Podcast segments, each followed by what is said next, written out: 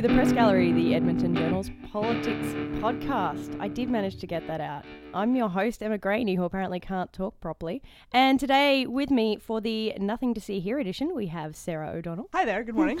Hello. Paula Simons. G'day. And you're back to that. That's great. And Graham Thompson. Hello. You know, I'm actually going to be away for a couple of weeks in Australia, so you're going to have to really take the reins on that, Paula. Well, I do my best to try and keep the end up here, bring in my Vegemite, and uh, no, we're not going to do that anymore. That's rude, and uh, and we're not going what to if make fun Emma of. plays this for her family in Australia, and they They will know. They will know how them? much we have come to love her in the short time she's been with her. That she's had this much of an impact on the way I speak. That that's a beautiful way to put it. So, uh, for this week's uh, press gallery, um, we're going to be talking a few things. F off, nothing to see here, as Graham so eloquently wrote in his column as we talk about FOIP. Quiet hanging of a certain portrait in the legislative halls, and also the PC leadership race is hotting up. So let's start off with FOIP, shall we, Graham? I think we should. Actually, FOIP stands for officially Freedom of Information Protection of Privacy. It's actually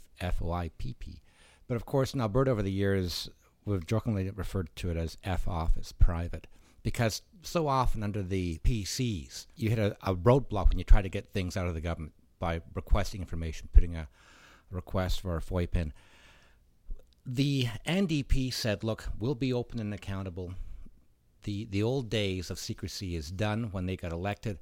And the problem is, this week we had Jill Clayton, the privacy commissioner, open an investigation into why it's taking so long for FOIP requests to go through, in particular the Justice Department. And so this is a bit of a slap in the face to the government. And the funny thing is, I tried to get information from the government as to what was happening, why this was happening, and it took me forever to get a response from them. the irony is strong. And, and then when I got it, it was this one line bland comment from a spokesperson on behalf of um, the justice minister saying, you know, you know, thank you for um, you know your your question, and we're looking into it, and and and thanks to Jill Clayton for bringing this to our attention. Boom. Well, I mean, it, it's completely ridiculous. I filed a FOIP application with the Department of Justice in January of this year. Specifically, I wanted to know information about uh, the number of people who had died in police custody or at the hands of police who were being investigated by the Alberta Serious Incident Response Team. Now, they have 30 days to respond. So in January, I, I, remember because I did it during that sort of that dead week after Christmas when there's nothing much happening. And I thought, oh, good, I'll do some FOIPs. So I sent in the FOIP thing. Months went by, and I thought, that's funny. They have 30 days, and I've heard nothing. So I called them, and they said, oh, whoops, sorry, we lost it. So we'll process it now. And then months more went by, and I called again, and I said, so now it's several more months and still no information. And the nice person I spoke to said, Well, you know, we're really, really behind. She said, But you could file an official complaint with the Office of the Information and Privacy Commissioner. I said, I said, you know what? Just just process it. So I'm actually not included in the list of complaints because I never filed a complaint. I just waited with the patience of Job until I believe it took six months in total for them to respond finally with information which did not actually answer all of the questions that I had asked them. So when I saw this, I thought, hmm, I wonder how many other people the nice lady who answered the phone suggested should file complaints. Sorry, nice lady who answered the phone. I hope I didn't just get you fired. You know, but that- she was telling you the right thing, though. You know. The thing is, I talked to the privacy commissioner's office to say, okay, can you give me stats as to how many um, requests are going and how fast they're being processed? And they said we get that usually from the government. They have not seen that kind of information or stats since 2013. What? so even the stats that are being released are not being released by the government. This, you know, this starts under, um, uh, be, I guess, Redford. So went through uh, Hancock and through Prentice. Now then to the NDP, things are no better. So that really it does rankle the new government. When you talk about how they're just like the old PC government, issues like this, it really does get under their skin. But the thing is, they are just like the PC government in certain respects when it comes to getting information out of them. And even when you're looking for a quote from a minister, it takes a day.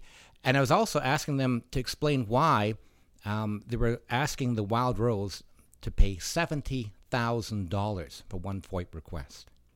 And I put the call in to the government on Wednesday Uh, can you exp-? And on Thursday, I got an email back saying, "Okay, thank you for your email, Mr. Thompson. When's your deadline for this?" I said, "Yesterday."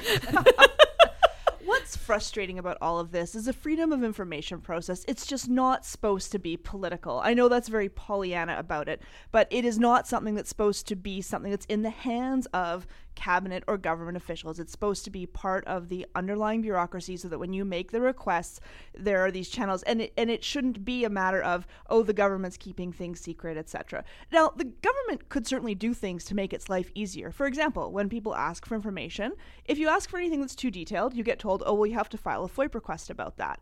Well, that's not helpful. it, you could avoid some of this by simply being more forthcoming with information. Of course, if we have to put in FOIP requests, well, then that is going to cause a backlog.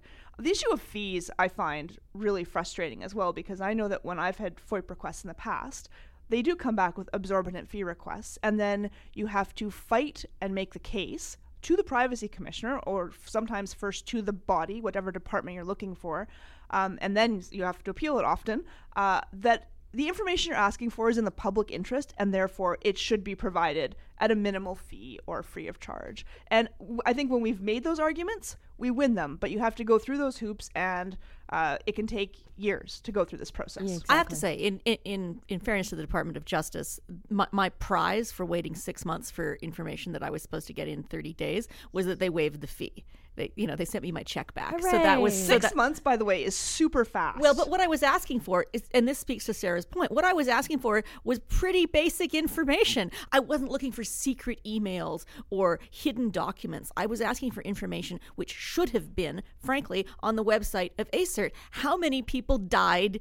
In custody. I mean, I asked for the names, which they just refused to give me point blank, but I didn't think it was unreasonable to ask how many people died. That that is a number that I shouldn't have had to file a FOIP request for in the first place. It does seem like stuff that should be on the record. It's getting be- better than the old days. Back in the days of Ralph Klein, I put a FOIP request in, and I, I got a call back from the premier's office saying, uh, "You're, you're FOIPing us. Why? What do we need to know?"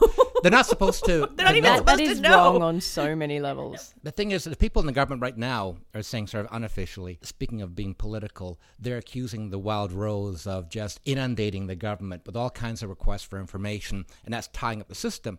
But I still think, well, hold on. The opposition and the public have a right to know what's happening in government.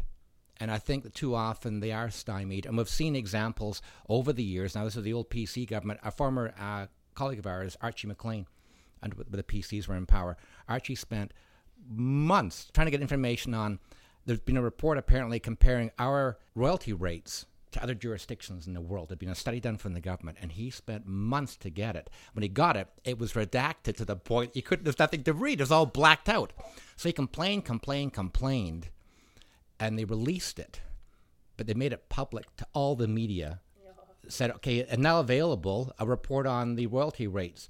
So it's a way of screwing around with reporters. At the end of the day, they give it to everybody. And then they say, "Oh, but we thought you wanted the information to be public in the public interest." which we do, to be fair. It is absolutely ultimately the goal. So but, but yes, it does sort of. yeah, But you know, I know, Sarah. I know. Believe me, I have been, I have felt the twist of that knife. So I but, right with you. Now, th- there is something though that needs to be said here. Part of the problem, I think, in fairness, is the way this is funded, and I think it's not just up. This is not about politicians interfering. Like I never got the feeling that the justice minister, that Kathleen Ganley, was trying to mess with me when I was looking for this information. The problem is that they don't fund the Office of the Information and Privacy Commissioner sufficiently, and they don't have enough staff at the frontline levels. I mean, what I was told is that in justice, in particular, there was a personnel issue that you know was a human resources thing that they couldn't discuss and couldn't explain because it involved someone's private information, and that you know this wasn't some sort of big government conspiracy. I, I like to ascribe to Napoleon's theory: never ascribe to malice that which can be adequately explained by incompetence. So, I mean, I think I think that we just if you don't put enough FOIP officers in place and you don't give them enough resources, then it's easy to scapegoat them and say, "Oh, well, see, it's the bad FOIP officer in this department who didn't provide the information." Well, if somebody's, you know, if somebody has to go off and have surgery, if somebody, you know, is is on a maternity leave, if you don't backfill these offices, if you don't provide them with enough clerical support, then you know, then, then people develop this whole belief that it's the government conspiring to keep you getting from getting the information when really the works are just gummed up. I, I come at this from a, a slightly different perspective, having been a journalist, but also been a communi- in communications and being the person who actually prepared FOIP responses for journalists.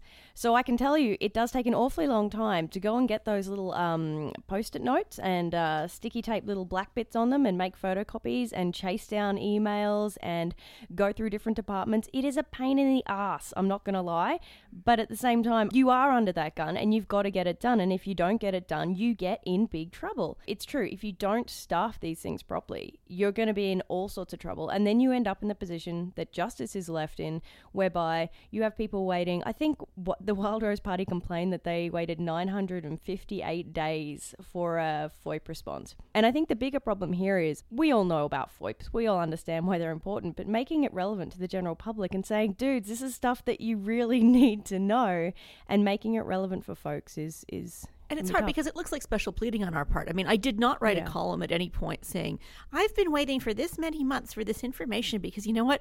Other journalists get indignant, but normal people don't care that I, Paula Simons, have been grotesquely inconvenienced by the uh, the inefficiency of the way my paperwork is being handled. So you do, you're right. You have to be able to contextualize it for people to explain that the information you were looking for is relevant. And it is important to remember that this is FOIP is not the exclusive domain of the opposition and journalists. No. This is a tool that's available to the public and we had a letter to the editor today from someone who wrote about her challenges getting a freedom of information request and I believe that one was through the Department of Education. I'm not sure the details of it, but the point is this is a tool that is available for all Albertans and uh, yeah, staffing is absolutely an issue and that's something that I think every department will have to look at if they have enough people in place to handle the requests they get. Well, yeah, it's people find out information about themselves. It's I could write to somebody to find out my file at X department, right? A normal Albertan can do that. And yet when you have these kind of delays, it means a normal Albertan cannot find out what their own information on file even is. Yeah, I mean, I'm getting paid to phone the Justice Department every six weeks to say, "Hey ho," um, uh, but otherwise, for for a civilian, it's a very intimidating process. If you're if you're you face that kind of blank wall and you're not actually, you know, doing this as part of your job, it's very frustrating. I'm sure. Coming up th- this month, last week in the month, is the Right to Know Week. Is it, Graham? Yes, which is K N O W, but too often in Alberta, it's spelt the other way. Puns on the radio. Can you can you see this having any political implications aside from just basically irritating everybody? Well, I- the thing is, uh, Paul is right. The average person doesn't really care. No. hi, hi out there in and of Radio course- Land. and- and Sorry for the governments last know- You minutes. who are listening to us are not average. We know that you, our listeners, are well above average. You know, being secretive though can be very being accused of being secretive can be very hurtful to government. Yeah, but, but sometimes it's, it's better than actually letting the secrets out. Guess it depends on what they are. Because governments have a natural inclination, their default setting is to, to be secretive. And it's difficult for them sometimes to give up stuff. And speaking of things being very quiet, yesterday in the legislative building there was quite a, a very very quiet thing happened. We ha- we now have a pretty new portrait. It's very exciting. Who wants to weigh in on this? This is a portrait of Alison Redford, the official portrait. Every time a premier steps down, a few months or a year or so later, they unveil and a portrait of that premier that's then hung outside the premier's office. There's, there's 14 now, 13 premiers, uh, plus Redford now is, is now hanging there.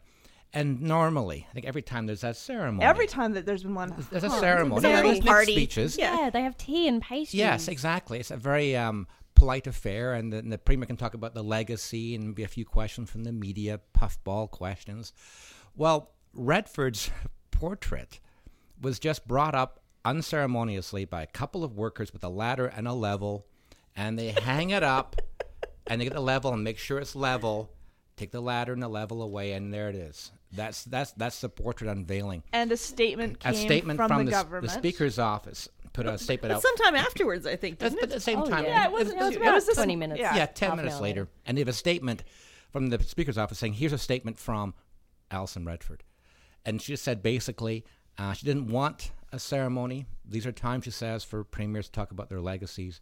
But she said didn't want that, and she wants history to basically you know, pass judgment objectively on her time in office. But for those at home, Graham just put air quotes around objectively.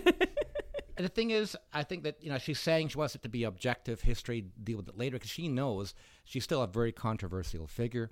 And I think there's two things. She knows that if she had an actual ceremony, it wouldn't be a genteel affair with with you know cookies and coffee. It'd be the media circus trying to get her to answer questions about her time in office. Uh, also, there's the ongoing so-called tobacco gate affair, which I think is going to go nowhere. This is dealing with her Yeah, but you're right. She's still technically under investigation. investigation on that. No, this is the uh, uh, Ethics, whether she appropriately Exactly. uh, awarded a contract. to or- her ex-husband's law firm to deal with lawsuits against tobacco companies. To be, uh, that's going to go nowhere, I think. But still, that's still a question mark. And there's all the kind of things that actually happened to her while she was in office. And more recently, we had the uh, investigation into that leak, the telephone bill leak from Lukaszuk, that seems to point back to her chief of staff at the time in March of 2014, days before she resigned. They were doing some digging into files on Lukaszuk, and we got to figure, well, what's going on there? So I think she knows that the attention wouldn't be about the hanging; it'd be about a different kind of political hanging.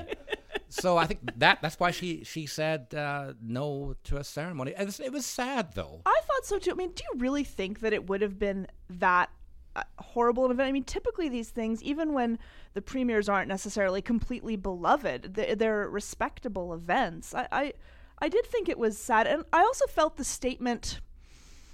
I had mixed feelings about the statement that she issued as well because I felt like she was still blaming Albertans for not getting her, and I- I wasn't sure that was fair either. So it was just I had mixed feelings about the whole morning and the whole portrait Which hanging. really could there be a better legacy for Alison Redford than a bunch of mixed feelings? I mean, it, I have to say, at the time that that she resigned, uh, I wrote a column because there were people who said there should never be a portrait of Alison Redford. She, her, you know, her image should never be allowed to hang on the walls. And I said to people, really, see, it's not like a popularity contest. It's not about getting elected prom queen. It's about commemorating history. And despite the very mixed legacy Redford leaves behind, she was the first woman to be premier of Alberta. I mean, we don't we don't opt not to hang portraits of people we don't like. It's it's a, a recording of history. What's interesting is that the picture itself is so non-committal. I mean, some of the There's nothing in that background. It's just brown. yeah, no, I mean, I, I, I, I joked in a in a radio interview with uh, with Charles Adler that you know it might have been more fitting if they'd you know painted the Sky Palace in the backdrop, but uh, you know, or have her you know pose on top of the penthouse of the federal building, but instead it's just like a murky brown background, and then she's got her hand on a pile of imaginary books that have titles that I suppose are supposed to represent Equality. equality, diversity, opportunity, energy. There's there's a global one that's Global upside down. Yeah, Oh, is that what it's upside saying? down. Well, it's upside down. It's tough to read. Yeah. Uh, well, and then uh, like in her hand is sort of it's like diversity of something, and then her fingers are covering it. So it's it's. I mean, it's not an unflattering portrait of her. I think it captures her reasonably well. But but it's funny, you know, when you when you look down that portrait gallery, some of them, the Ralph Klein portrait is really not good. Harry Strom, who is certainly not going to go down in history as one of our greatest premiers, has a fantastic portrait. Um, you know, some of them were painted by quite notable Alberta painters. It didn't seem as personal as some of the other portraits, right? I mean, Well, Ed Stelmach's background. portrait was very personal. There's a picture of Of his his wife, wife. Marie, and that, um, and it's in the office. It's set in the office, wasn't right. it? The and and? Klein's is in his office, but the picture, the, it's a view of the mountains from his premier's office, which of course doesn't work out that way. Which, which really, what, which more do you need to know about Ralph Klein and his vision? But you know, there were some personal touches in there. Another thing is that, of course, the other ones are all men, but they're all looking at the observer. Yeah, that's a she's not. point. She's looking up and away with a bit of a smile on her face. Yep. So it's different in that respect as well. It's interesting that she's not looking at you; she's looking away. I was wondering what this is going to mean, though, because there's still two other premiers who need to have portraits Well, I know. hung: uh, Jim Prentice and um, Dave Hancock. Dave Hancock. I mean, Hancock's going to want his party. Han- Absolutely, Hancock yes. is a sociable, affable guy.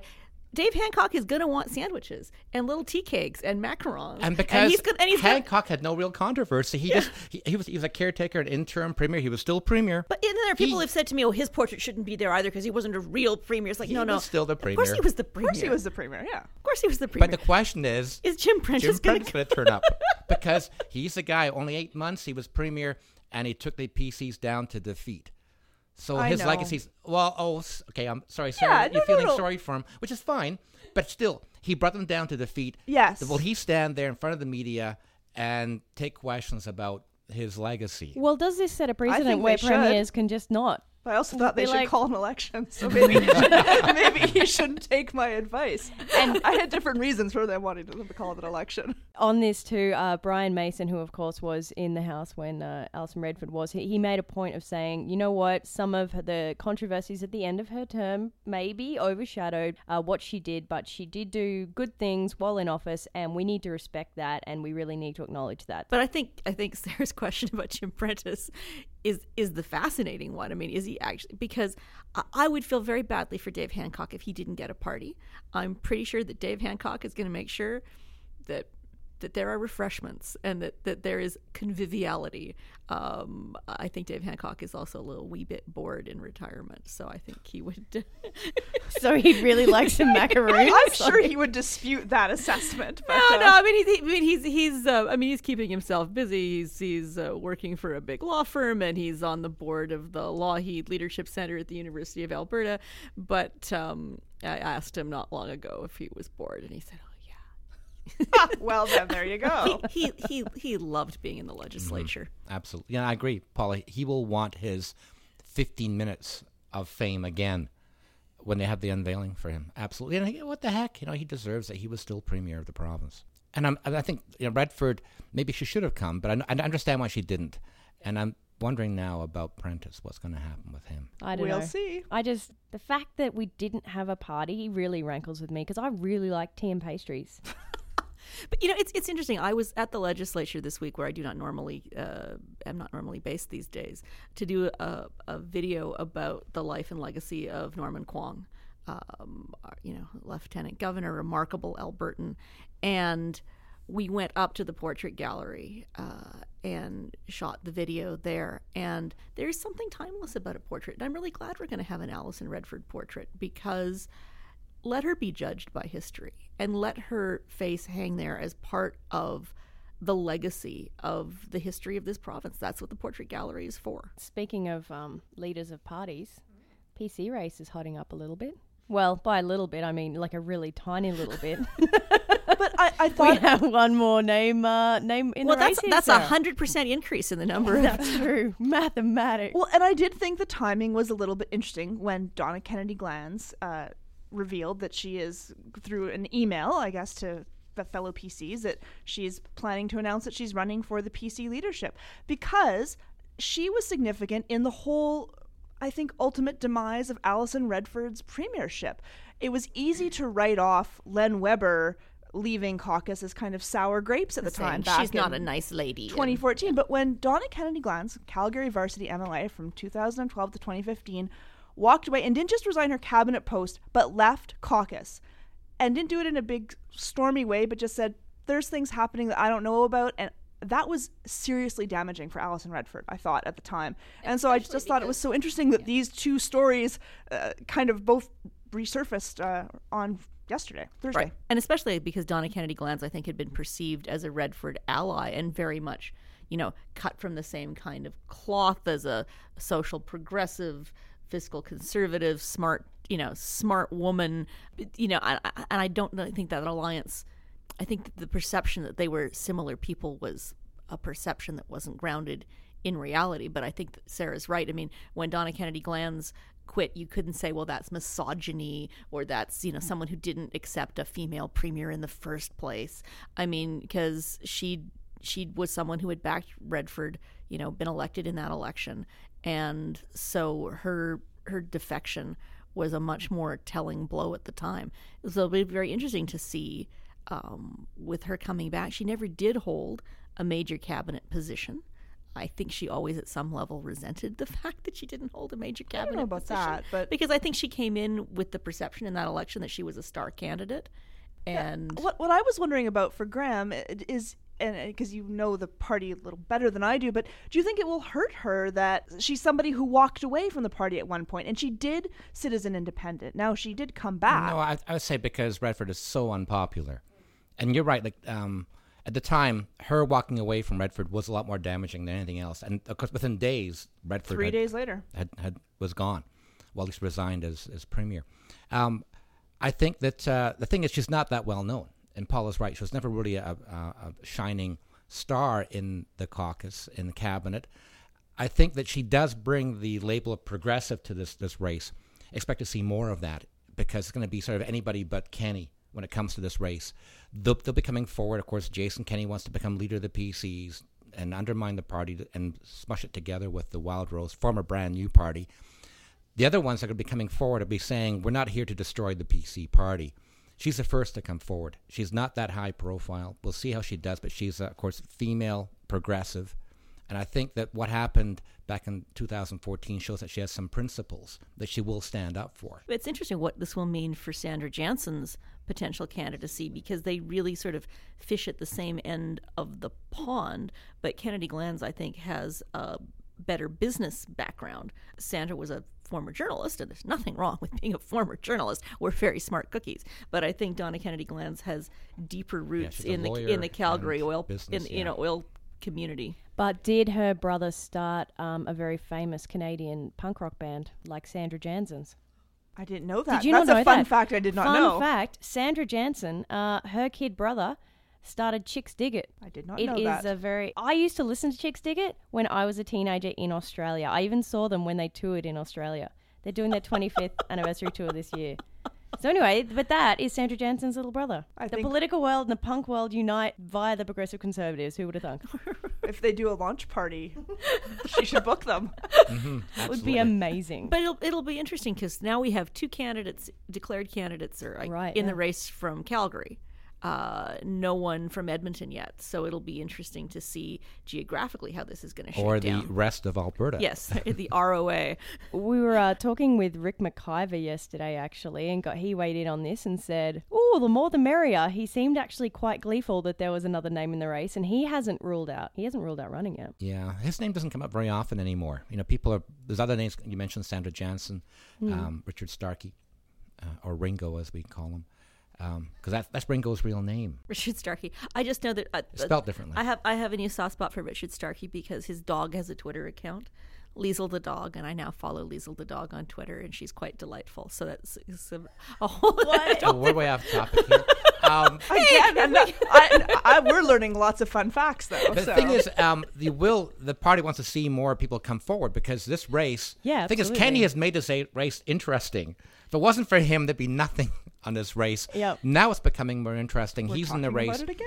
And I know, uh, we just can't stop talking about this October first is when they officially kick off the race. Yeah. m- meanwhile, you know, uh, Brian Jean released this week a, a, vi- a video of him doing push-ups. push-up video. 20, 22 push-ups, 22 days all around Alberta. And it's a very sly little piece of marketing because Mm-hmm. it's sort of, you know, a Trudeau-esque, here's Brian Jean looking manly doing push-ups in in very Alberta settings. And at his here's- wedding. Here's Brian Jean doing push-ups by a barbed wire fence. I thought it was a great video. I- it is No, a it great, great. video. Here's Brian Jean doing a push-up by the Sangudo sign. And I thought, and I- by the Brian Jean van as well. that's It's right. got but- his face and, on and it. it. And it, it never needs to say, "Hey, Jason Kenney, can you do a push-up?" Because it's that's just that's the subtext of the whole thing. Look at me being a real Albertan. I, I suggested to the editors that we should shoot a video of me attempting and failing to do push-ups in 22 different I did not know that Brian Edmonton. Jean could do 22 push-ups. So in 22 Apparently. days. And apparently, um, Peter MacKay is one of the guy. Uh, if you look at the the portion shot at his wedding,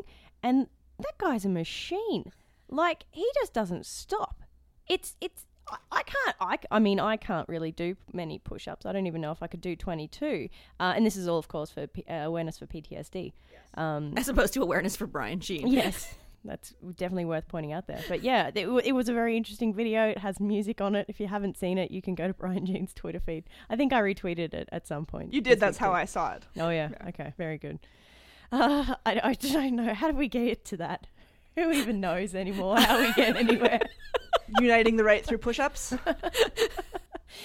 So on that note, uh, let's move over to our regular segment. Good stuff from the gallery. Sarah, I'm going to start with you. So I'm going to recommend more of an entire website than a particular piece. If you haven't checked out Atlas Obscura, it's www.atlasobscura.com. You really should. I find it a delightful site. They take stories about oddities from all over the globe, and sometimes they actually do have, you know, they're connected to political uh, things as well. So, for example, North Korea just apparently launched another underground nuclear test, and they have a little item up today about, do you know what an underground nuclear test looks like? And they pull that out. But then you can also read about, you know, 15 of the world's most beautiful, amazing libraries, or the history of the log flume ride and why it's still so darn popular in America. Um, it's just full of fun facts and oddities, and I tend to send my some of my friends links from uh, this site, and they're like, seriously, another one? But no, you'll you'll love it. I do. So it is a really great site. Actually, my husband and I used it to find an abandoned Russian military installation when we were in Latvia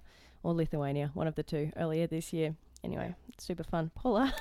I am going to recommend a really remarkable piece of long form narrative journalism from the Los Angeles Times. It's called Framed and it's about PTA politics. It's about the story of a sort of a love beloved hippie mom in Irvine, California, who was sort of the perennial volunteer at the school. You know, everybody thought she was great, except um, she accidentally locked a, a, little boy out of out of school at you know sort of at, at, a recess break for five minutes, and his parents, who were both uh, high profile lawyers, lost their minds and framed her planted drugs in her car, called the police, tried to get her you know and, and, this is this is the united states. I mean they find you with drugs in your car. They are not fooling around. Um, but the police something didn't sit right with them and they spent an incredible amount of man hour in investigating. And this is just it's a remarkable piece of journalism written for the web that just pulls you in. It is like a movie script waiting to be made an extraordinary piece of reportage and just just an amazing read. I'm going to recommend a piece from australia seeing as I'm headed there next week. It's by Australian Broadcasting Corporation. It's called Wittenoom, The Survivors of an Erased Town. It is the last three people living in an asbestos ravaged town that's been abandoned, and the government kind of said, everyone get out, it's too dangerous. And they went, meh. And so there's three people left living there. There's nothing else. There's all these signs around about how you'll die and how you have to wear protective clothing. And there's these three people. The nearest grocery store is 150 kilometers away or something like that. And it's a really, really great read about these three characters who are just hanging out in the town. They're just still living there. They don't even talk to each other. They're really. defying the orders yep. and just. They're just hanging out Fascinating. in this town in Western Australia. It's really, really interesting. Graham, what do you have for us? I have a book written by a former Speaker of the Assembly, David Carter. Oh. It's his latest book. Uh, he's got like 20 books out. He's um, he's a self-published author. It's called Our Fragile Democracy in Defense of Parliament by David J. Carter. Uh, it's, uh, some of his thoughts about politics today and over the years. Carter was a controversial figure as speaker, to say, put it lightly. He, he was a character. Uh, he once famously talks about it in the book. Um, one of the uh, back then, 30 years ago, the NDP was the official opposition. Leo Piquette uh, NDP MLA spoke French, wanted to speak French in the House, and he was shut down very quickly by Carter, saying that's illegal. Became a big you know, national story about uh, Alberta being backwards, but um, Carter defends his actions to this day. Um, the book came out last month, a bit of controversy in a sense, not controversy, but it got attention because he talks about, this is really odd, um, sexually, he's been sexually assaulted. He was 1977, he was in his 40s at that time he was a clergyman before he went to politics. He went to some um, convention in the States, and he was in a hotel room with an archbishop of the Anglican Church who grabbed him and started kissing him. And he said, What the heck? And so he left, ran away, uh, flew back home, and he never talked about this for years. And then after the guy died, this after the archbishop died, Carter went to his grave and pissed on it urinated on the grave. And he writes about this in he, the book. He writes about it in the book. So he's talking about you know somebody could be a, a, an adult, a male adult, white, privileged person, and get sexually assaulted by another white, male adult, and he kept it uh, secret until he mentioned it in the book. Well, yeah, thanks for joining us. I didn't know where to go for him. So thank you for joining us this week on the Press Gallery. This will, of course, be on the edmontonjournal.com. And you can find all our, our other episodes there as well. Um, we're also on the Journal SoundCloud feed, TuneIn Radio, and iTunes. That's so right. join us this time next week. I'm not sure who your host will be, but uh, they'll probably be better at it than I am. So. Oh, I don't think so. and uh, yeah, thanks so much. See you next time in the press gallery.